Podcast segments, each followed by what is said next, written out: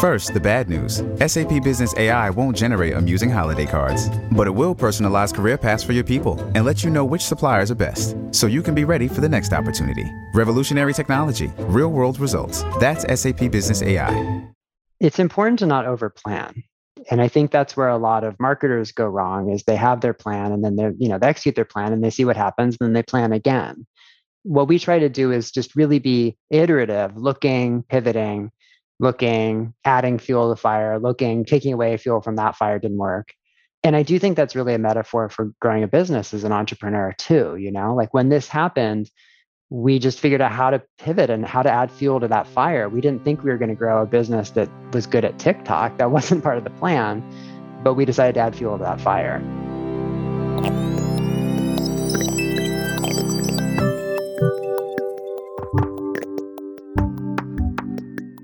You're listening to What I Know. I'm Christine Lagorio Chafkin. Today's episode Add Fuel to the Fire.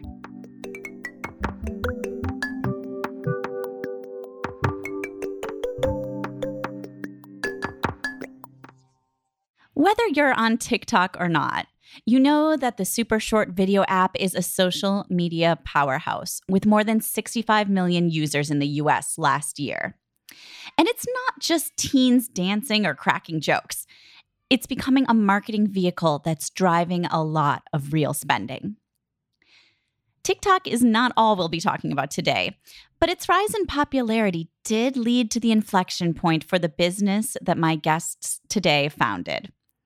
That's because a chance meeting led them to dive into the platform to create viral campaigns like this. Five, six, eight. Y'all need to hype me up.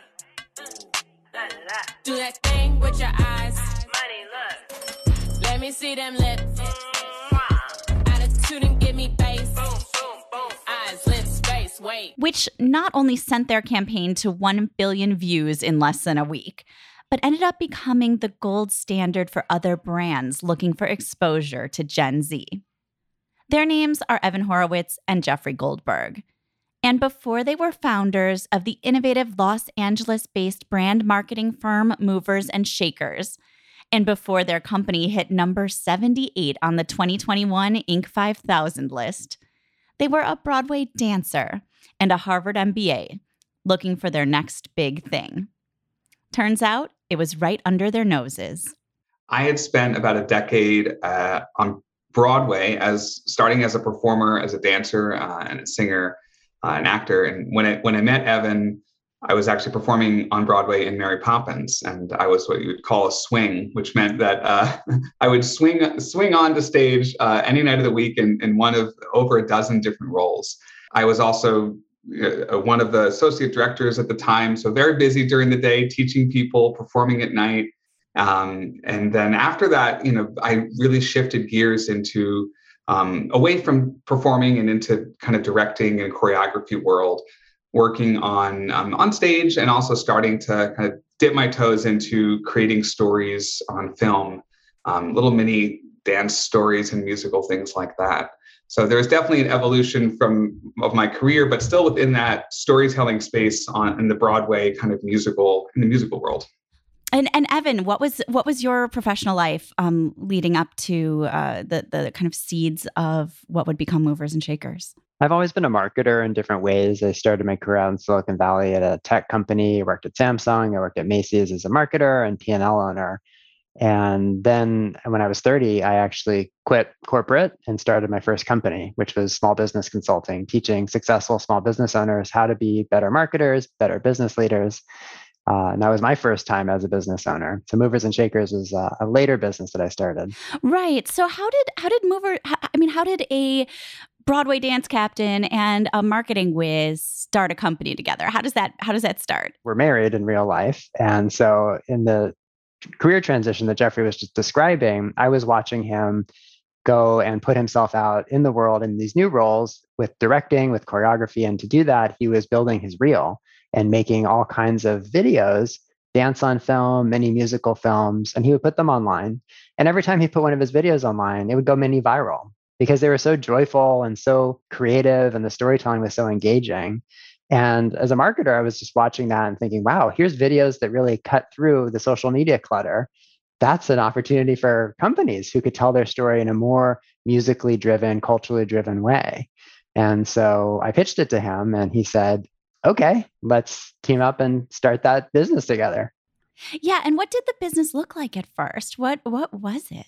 Well, at first the business was just me and Evan, and we were thinking of all the different ways that we could use this type of storytelling to bring brands to life. And and that started off creating fun kind of musical short films like uh, we did a project with match.com uh, interpreting their kind of their story and how you can meet the love of your life on Match, but told through the lens of this kind of La La Land style musical film and tapping into culture um, in that way through you know, at the time that was actually right after La La Land had come out. And it was this kind of this culture vernacular that people were falling in love with this type of storytelling again. So tapping into culture in that way, but interpreting brands through music. We continued to do other ways of interpreting brands through music and dance as well, creating you know Times Square billboards with uh, for fashion companies that had uh, people dancing in the clothes and stuff like that. So there was a lot of just this fun, joyful storytelling through the lens, originally really of music and dance as kind of that uh, as that filter. Yeah, yeah, and and some of those videos that you had made that uh, that uh, kind of attracted Evan to this idea were these kind of tap dance on the street duet um, pieces that I encourage anyone to to Google um, to Google that. What would what would they search to find it? Search for tap dance on the pier and you'll find Oh, easy. Tap dance yeah. on the pier. Okay. The first videos that I made that Evan said, Wow, if you could do that for a brand, they they would they would love this. And I said, Do you think they'd pay us? And said, For sure, you know. So yeah, yeah, absolutely. And so you have this unique way of combining music with dance, with this beautiful cinematography, and we're making kind of these sort of vignettes for brands, for ads. Um, but for a few years you you were working kind of at home mostly together. I mean this is now a very familiar um, sort of situation for so many americans right now. Um, but but what was it like those first few years? Like did did it feel like a business day to day did it um, was it sustainable? I would say it felt more like a vision and a dream than a real business in the sense that I wasn't paying the bills and we needed to figure out if we could make it pay the bills it was challenging because we had had a number of great successes and case studies that we were building, but there weren't enough of them. We were working all we could to get the word out about what we were doing and try to find brands that were excited and were looking for that and get connected into them. It was really challenging because we were just starting from scratch. Neither of us had ever worked in an agency before we didn't really know what we were doing. We are just sort of reinventing the wheel and uh, trying to get connected.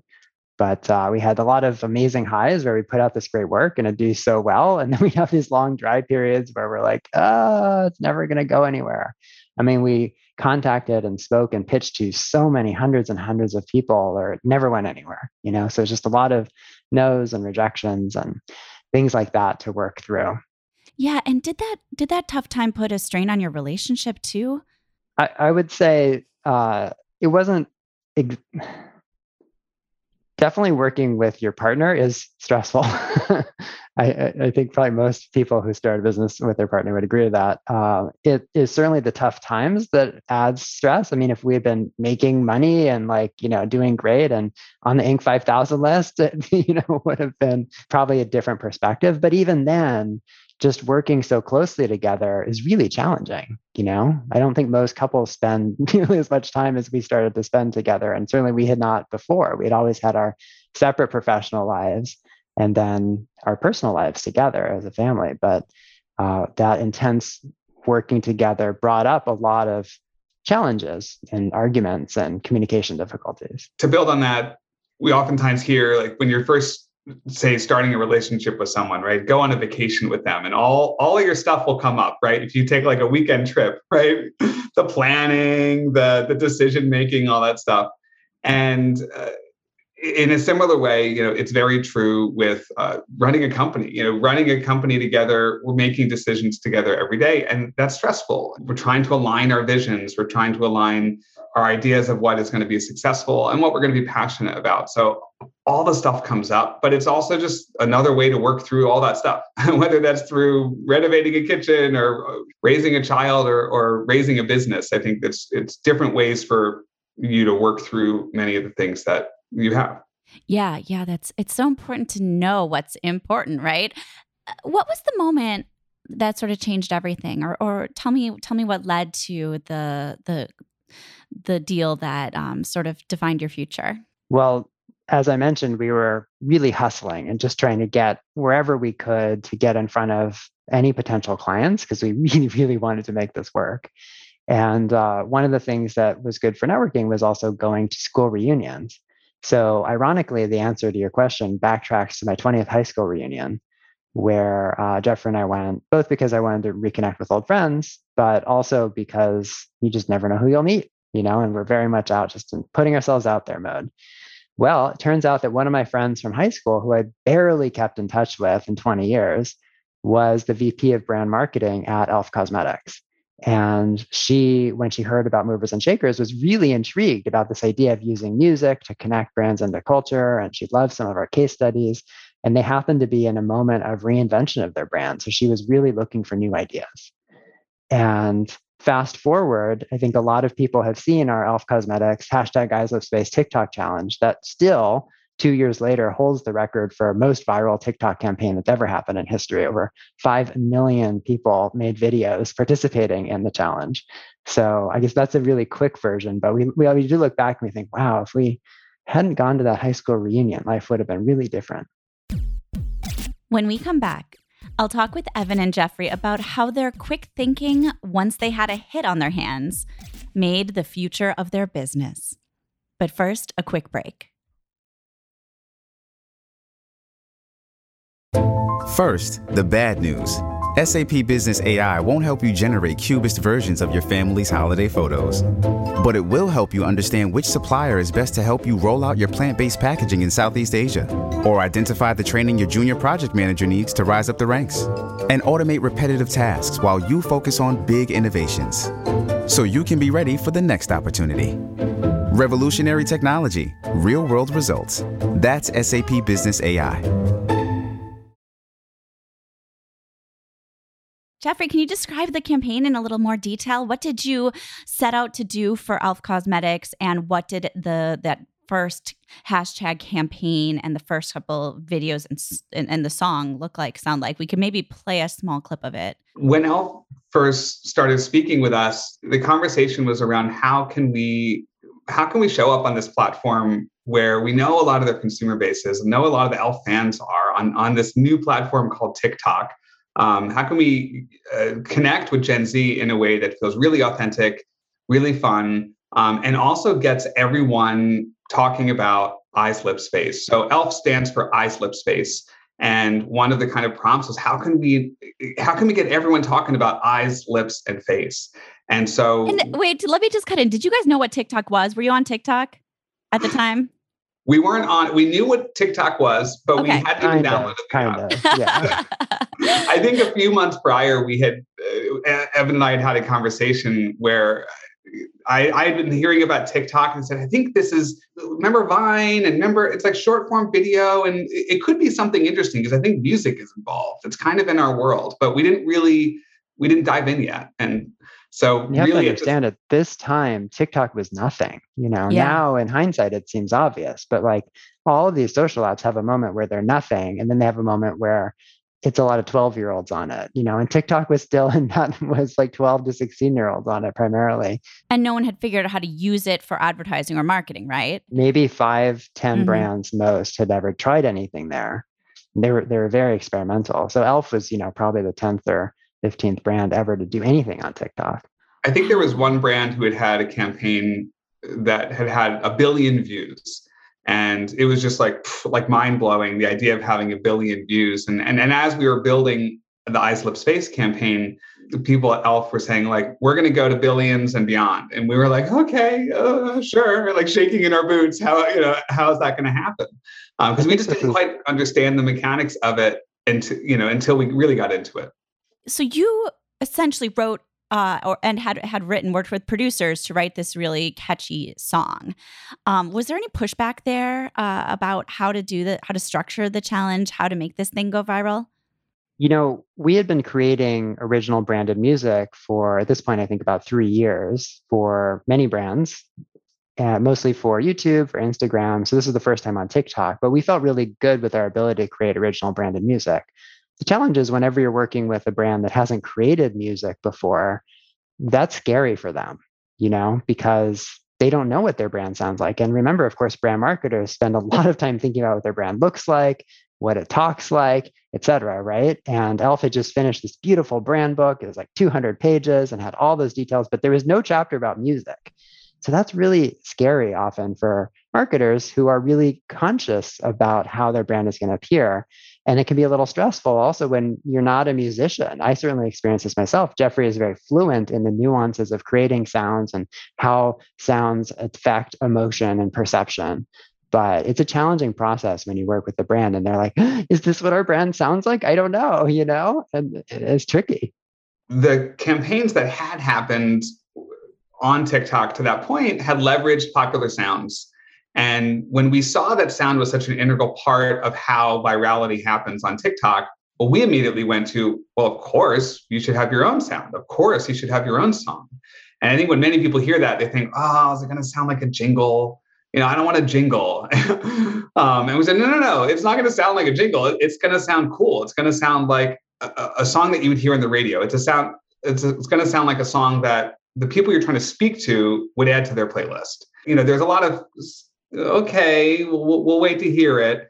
There was also a certain amount of well, that's not how it's done, and we haven't done it that way before on TikTok, and so we kind of plowed through and said, look, we have this idea that original music that is going to capture the essence of eyes, lips, face, your brand message is going to be crucial in getting your you know that message through in a, in a moment of virality. So we kind of took this we held hands together with them and we said let's let's go into this together and and we did. Tiktok themselves was telling us not to create original music because that's not how it's done which was good advice at the time. The few brands that had launched on tiktok had licensed hit songs and so we had to work against that advice now. And now it sounds funny in hindsight because every brand is creating original music but we're the first ones to push through that barrier Right, right, right. And so what happened when you launched the campaign? I'm guessing you had some influencers lined up to to post it, to post the hashtag and to start spreading it around, but then then what happened? Yeah, yeah, it's a really exciting moment at the beginning. We, we work we work with and we partnered with um, a handful of, of influential people on the app to start to seed the campaign, right? To use the song, tell tell the Eyes Lips Face story on the app, and then we know that that's going to have a certain amount of kind of impact, and other people will follow suit. And so the first few days, it's just kind of watching really fun videos show up and oh my gosh, did you see this one? Oh, cool, look at this makeup look. And then all of a sudden, start some of the other influencers on the app started chiming in. Oh wow, look, there's there's James Charles, you know, famous makeup makeup artist and star. And then oh, that, and then all of a sudden celebrities started joining in. And we said, wait a minute, like, is that is that Reese Witherspoon? Is that Terry Crews? Yeah. That- are like, did we pay Reese? we, people actually asked us, like, how'd you get Reese for your campaign? And we said, well, we didn't. She just joined it because it was a cool campaign.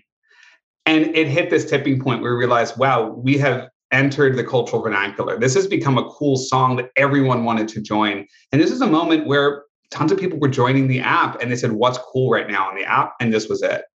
And pretty soon our song was trending outside of social. All of a sudden, we were getting texts from friends saying, I just came back from an NBA game and they were playing your Elf Eyes Lips Face sound to hype up the crowd before the game.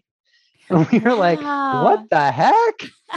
DJs were playing it in clubs. Like somehow our song had really taken off. Yeah, that's amazing. So, I mean, there's this big question. Like you, you attain a thing, right? You've you basically made a campaign, it attains virality, and then what? Then does it just go away? You know, how did you two that respond to that instant hit of popularity?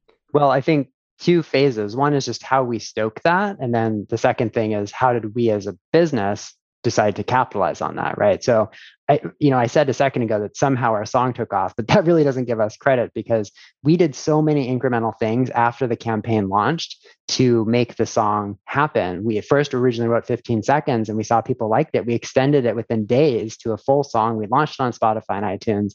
We then started a full fledged music marketing campaign using the traditional music channels on Spotify, on radio, et cetera, to promote that music. We launched a music video, et cetera, et cetera. But you get the idea that it wasn't, you know, you look back and it's an amazing case study, but it was really a series of decisions that we and our client team made to keep responding and stoking the flame strategically. Where did you where did you learn that? And and how did you kind of motivate yourself to continue to do that fast follow up i mean it seems like it, it, feels so natural to you but i i can imagine that for other people that's that would be a huge challenge. Like how what advice would you give to other people other founders um, other folks who just have a, a viral campaign on their hands about how to how to nurture that it's important to not overplan and i think that's where a lot of marketers go wrong is they have their plan and then they you know they execute their plan and they see what happens and then they plan again. What we try to do is just really be iterative looking pivoting looking adding fuel to fire looking taking away fuel from that fire didn't work. And i do think that's really a metaphor for growing a business as an entrepreneur too you know like when this happened we just figured out how to pivot and how to add fuel to that fire. We didn't think we were going to grow a business that was good at TikTok. That wasn't part of the plan, but we decided to add fuel to that fire. You know, we can talk more about that story in a second, but I think it really was just that willingness to be flexible and not assume that your plan is that good and just assume that you're good enough to plan in real time. Yeah, yeah. Jeffrey, do you have thoughts on that too? The way we approached building that campaign is, I think, very similar to the way we approach building our company in the sense that we went in eyes wide open for opportunity. There's always decision points about which opportunities do you lean into or not, uh, and which do you seize. And so there were certain points when we said, hey, the music is trending. Let's expand the music and make it like release it as a full song. And then we saw, okay, you know, influencers are uh, loving it, celebrities are loving it. How can we celebrate that, lean into that, showcase that to start making more of a moment, right? So every step of the way, there's kind of these moments of decision of opportunity to, to lean in. And, you know, similarly, afterwards, we saw, wow, like we've we started looking back at all the decisions that were made during that and said that's kind of like a little bit of a a playbook like what if we could replicate that and there was this decision point at that point like do we lean into that do we try to replicate that do we try to shift our our business into into doing that sort of model again and again for other for other business uh, for other businesses and other brand partners yeah and that's that's kind of what you did right yeah exactly yeah yeah yeah so you kind of became the okay we want to go viral on TikTok. Let's call movers and shakers. did your phone just start ringing off the hook at that point? Not quite, but the week after we launched Eyes Lips Face, we got our first ever unsolicited inquiry from a potential client. It never happened before. We spent years hustling, knocking on doors, getting doors slammed in our face. And finally, we got one unsolicited inquiry. And funny enough, it came from Australia. It was an Australian skincare company. Our campaign had gone so viral, it was in Australia. and um, even before that, actually, a couple weeks before we launched, we decided to air our first ever TikTok 101 webinar because we were just, as we were building out the TikTok campaign, we thought, like, I think there's something here. And this, again, in hindsight, it sounds obvious, you know, because TikTok has become this huge, huge, important platform. But at the time, it was, you know, well before where Clubhouse is today, right? And it was very speculative. So, but we just decided to place a bet there. And now it's funny, we've done two years of TikTok one on one webinars, at least one a month, right? But we decided to double down and bet big on that. And when we got that phone call from Australia, that just added energy to us to try to start to market ourselves as the best agency at TikTok marketing because we had one really great case study under our belt.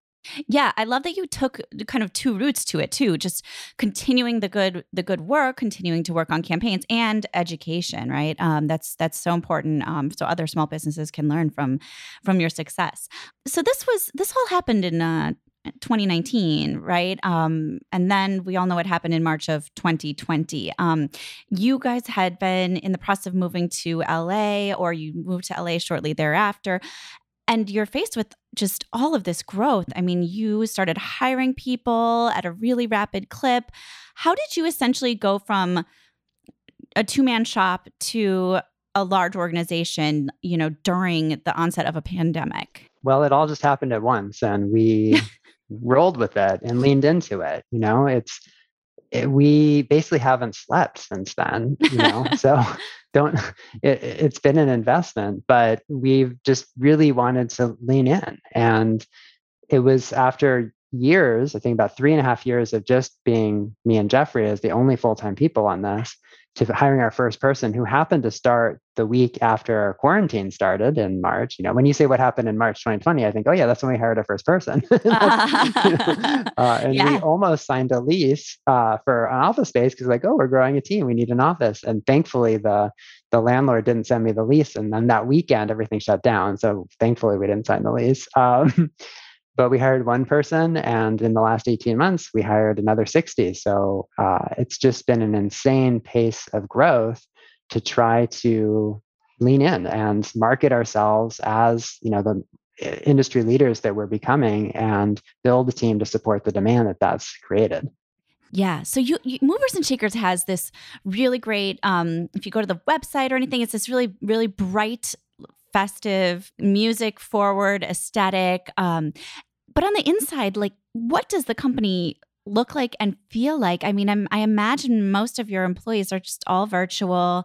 How do you build a culture? How do you build a company where you're you're not getting together? And the the lifespan of the company, we've all been sort of separate and quarantined for a lot of the time. Um, how do you build a, a culture that reflects your mission and reflects your values?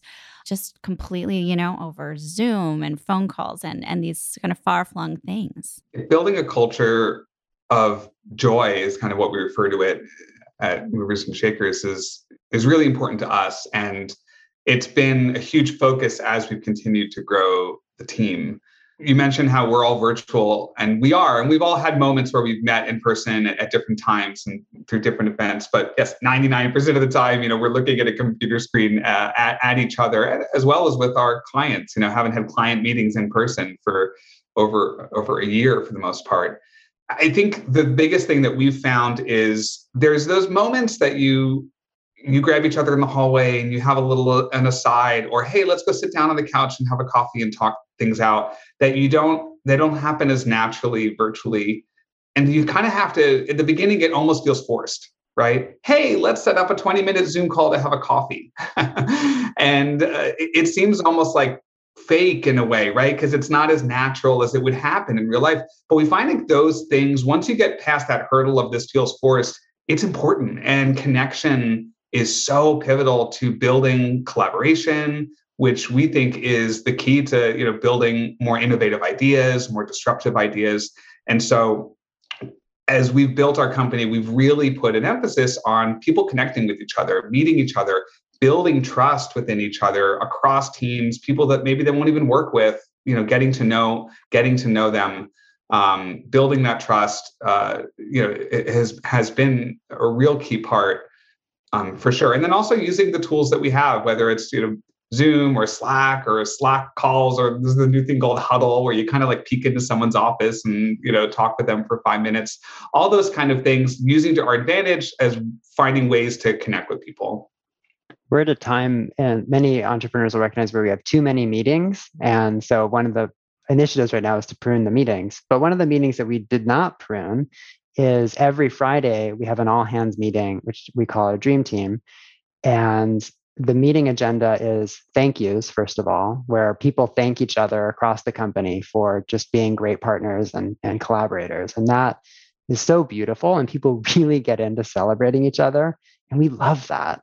We also then celebrate face plants, which is screw ups the people have made, you know, face on projects. Friday. Yep. and uh, we love that too, because to be innovative like we are, failure comes with the territory. So we really work hard to normalize failure and celebrate bravery.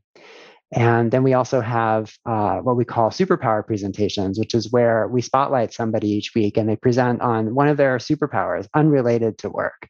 Some people are amazing illustrators or artists or film buffs, or one person did a presentation about how to save money shopping online. And people get so into seeing each other's personal passions, and the whole, it just ignites the whole team's passion and love for each other. And so there's things like that that we've really consciously curated to help build that camaraderie and love amongst our team, even through Zoom.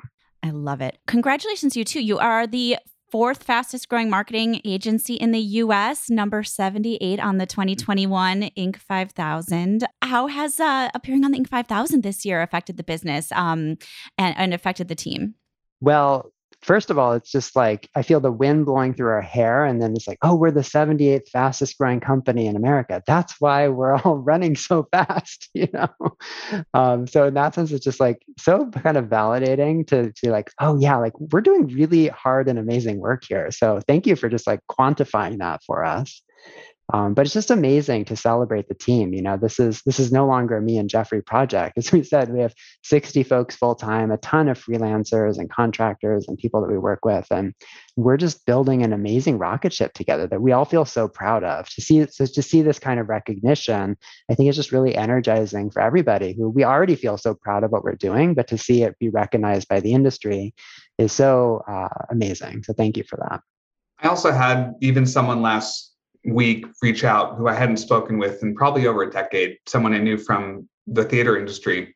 We had connected years ago about career and growth and kind of what different paths could look like. And this person read the article and reached out and just said, I just think it's amazing what you guys are doing. It's really inspiring to see how you've built a career that takes what you've learned on Broadway and through performing and storytelling and reinterpreted that through another lens. I've oftentimes struggled with that in my own life, and it's it's he's he's shared basically was hopeful for him to see that other people are doing that. And so I think that alone was really just meaningful to me that Evan and I, I speak for myself, but I think we we want to inspire our team, but also inspire other people out there to to approach you know their life, their careers with a more entrepreneurial spirit, to kind of seize those opportunities and build them for themselves. So I think having this article alone, people saw it, they read it, and they responded to it in that way with kind of it inspired them. So that was really meaningful. That's fantastic. Why don't each, Jeffrey and Evan, why don't you each tell me your one prediction for the future of movers and shakers over the next five years? What we're really focused on right now is well, we love that everybody in the world comes to us for TikTok because we have over 100 billion views just on that platform, which kind of still blows my mind. we really want to make sure that people know that we do much more than just TikTok. And in fact, really our fo- focus as an agency since the beginning has been connecting brands into culture. So we have this exciting pro- project to extend the platform, extend our own marketing and our brand uh, to make sure that everybody knows that we're really focused just on creating cultural relevance. And that's why we were one of the earliest agencies on TikTok because there was an opportunity there to um, build cultural relevance for ELF. And so that's been really exciting to just build our platform and our thought leadership. And it's amazing to see how marketing strategies that we invented two years ago have now become industry standard playbooks that these huge agencies and huge brands that we've never even met before they're following our playbook. So our challenge to ourselves is how do we continue to create those across all sorts of different media and channels and strategies that we can continue to innovate like that? That's really exciting for us. Fantastic. Jeffrey do you have any predictions? My predictions for the upcoming years i think it's about entertainment and conversation. You know virality is kind of that sweet spot where it's this kind of entertaining moment that you engage with, you watch, but you also join in on the conversation. And I think we're going to see how marketing moves into other worlds. You know, I, I see Netflix and Hulu and Amazon Prime shows coming out, you know, being built by by mark by uh, by brands. I I think having like really leaning into entertainment in that way of sparking conversation more broadly. Uh, so I, am excited about being part of that wave. Uh, I think that's definitely going to be um, coming coming down the coming down the line. And bring you full circle to come right back into the entertainment world. Will you be back on the on the stage of, uh, at any point, Jeffrey? Um, only to accept awards, Christine. Okay. Okay. uh, I, I, love I love performing. Uh, I, I, still dance. I, now I dance and uh, I, I, teach my three year old daughter how to do shuffles and steps and tap dancing in our garage. Uh, I love performing. I don't have ambitions of being a performer professionally again, but it'll always have a place in my heart. Great. Well, thank you so much, Jeffrey and Evan. I appreciate you being here today. What a pleasure. Thank you, Christina. It's been great getting to know you. And thank you for telling our story. And thank you for always emphasizing the ups and downs. You know, I think that's one thing that doesn't get enough play. And you look at someone like us and you're like, oh, they're so successful. But I, I love the opportunity to just share with other entrepreneurs. It's not a straight line and there's so, so many hard times along the way. So I hope people take that message away. Thank you so much, Jeffrey and Evan. Our pleasure. Thank you. Thanks so much, Christine.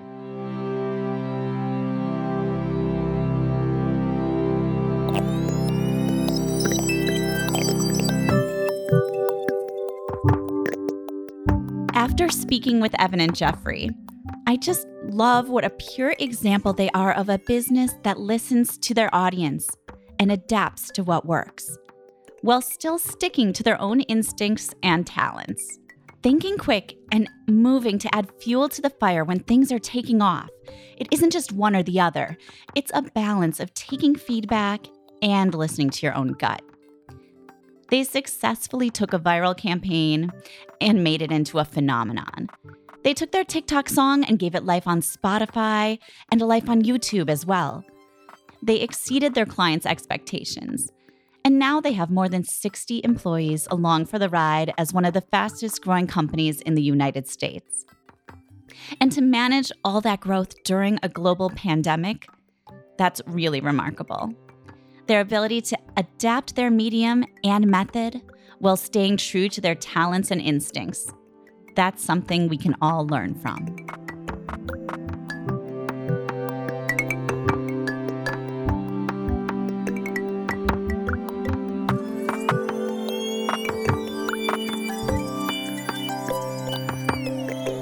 What I Know is a production of Inc. magazine.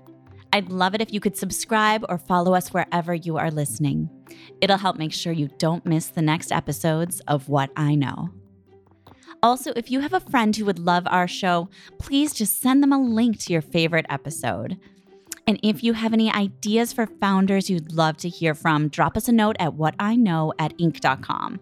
You can also let me know on Twitter at Lagorio. Our producer, who is still working on his TikTok skills, is Joshua Christensen. I'm Christine Lagorio Chafkin. Thank you for listening to What I Know.